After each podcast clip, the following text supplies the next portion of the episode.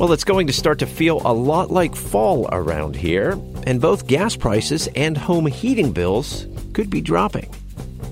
Welcome to the Morning Agenda, WITF's daily news podcast, where the only agenda is you. A good morning to you. It is Monday, October 30th, and this is being recorded at 9:17 a.m. I'm your host, Tim Lambert, as we take this daily trip around the region's top stories. So let's get started. Another big change in the weather is coming to the region later today and then will continue much of the week. My colleague Ed Arc reports you can look forward to near freezing temperatures at night and well below daytime temperatures. Normally, the first week of November would bring highs around 60, but the forecast instead is calling for highs mainly in the 40s Tuesday through Thursday. National Weather Service senior forecaster Mike D'Angelo says no rain is expected before things return back to normal dry. You know, for for uh, the second half of the week here, Thursday, Friday, Saturday, looking dry, and the temperatures do start to warm up a little bit on Friday, and then about eh, slightly above normal on Saturdays. Well, temperatures at or below freezing are expected during the overnights this week, and that will bring a quick close to the growing season. Temperatures could also be cold enough to generate some lake effect snow tonight over the northwestern mountains, and that will mark the first snow in the Commonwealth of the season. Now, when it comes to your heating bills this winter, you may be able to get a break compared to last year, of course. My colleague Rachel McDevitt explains. The Federal Energy Information Administration expects most U.S. households to spend less on energy this winter. That's partly because of lower fuel prices and partly because forecasters expect a warmer than average season for states in the northern tier of the country. The EIA expects retail natural gas prices to be 21% lower than last year. Because natural gas is the most common fuel in power plants, it also projects retail electricity prices will be down slightly from last year. There is help for those who have trouble paying their heating bills. The Biden administration announced Pennsylvania will get more than $193 million for the Low Income Home Energy Assistance Program, or LIHEAP. Now you can check your eligibility at energyhelp.us.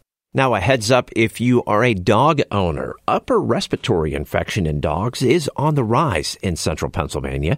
Sydney Roach from our partner WPSU and State College has the details for you. Dr. Deb Smart is a veterinarian and co owner of Center Animal Hospital. I have seen more upper respiratory infections in our dogs than any of the 20 plus years that I have worked here in State College. Smart says she has seen many dogs with a harsh, goose like cough, known as kennel cough. She says the problem is more common in older dogs or breeds with pushed in noses, such as bulldogs. Smart says it's important to keep sick dogs away from other dogs and warn the vet ahead of time so they can take precautions. Smart says respiratory infections are highly contagious to other dogs. While her animal hospital has been treating mostly dogs for upper respiratory infection, Smart says owners should be on the lookout for coughing in cats as well. She notes it's important to make sure cats have annual physical exams, even if they aren't due for vaccines.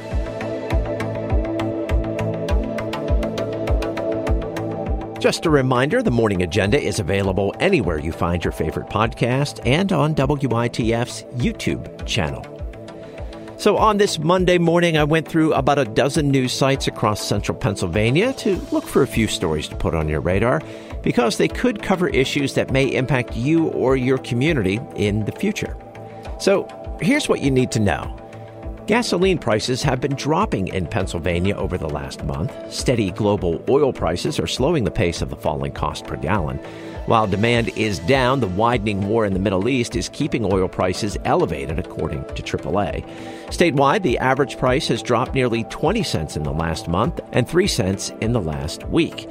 The current average for a gallon of regular in the Harrisburg area is nearly 3.69 a gallon. In the Lancaster area, it's over a dime cheaper, and in the York area, the price is higher than the state average at 3.76 a gallon. Judges in one mid-state county have rejected a motion to appoint a new district attorney. The Daily Item reports two judges in Union County have turned down First Assistant DA Brian Kerstetter's request for the appointment. Kerstetter is running for the position in next week's election. The judges note since the next election is less than 90 days after the vacancy occurred, the court doesn't have the authority to appoint a replacement. The position was left vacant following the death of longtime District Attorney D. Peter Johnson this month, just a few months before his scheduled retirement. Johnson served as DA for nearly 28 years and would have finished his seventh and final four year term at the end of the year. And just like that, it's time to wind down the Monday episode of the Morning Agenda. And I just want to know what is the one song you are thinking about today? What's the one song that is in your head? Let me know all about it. I'm on Twitter at TLambert895. You can find me on Bluesky under that handle as well. And you can always email me, Tim underscore Lambert at WITF.org. Be sure to check out our Spotify playlist as well. It's called the Morning Agenda Song of the Day, October 2023. And today's Song of the Day is The Ghost of Tom Joad by Bruce Springsteen and a guest, Tom Morello. That is going to do it for the Morning Agenda. It's a daily news podcast from WITF where the only agenda is you. I'm your host, Tim Lambert. Thank you so much for listening today. Your company is always appreciated, especially at the start of the week. So be well, enjoy the rest of the day, and we will talk again tomorrow.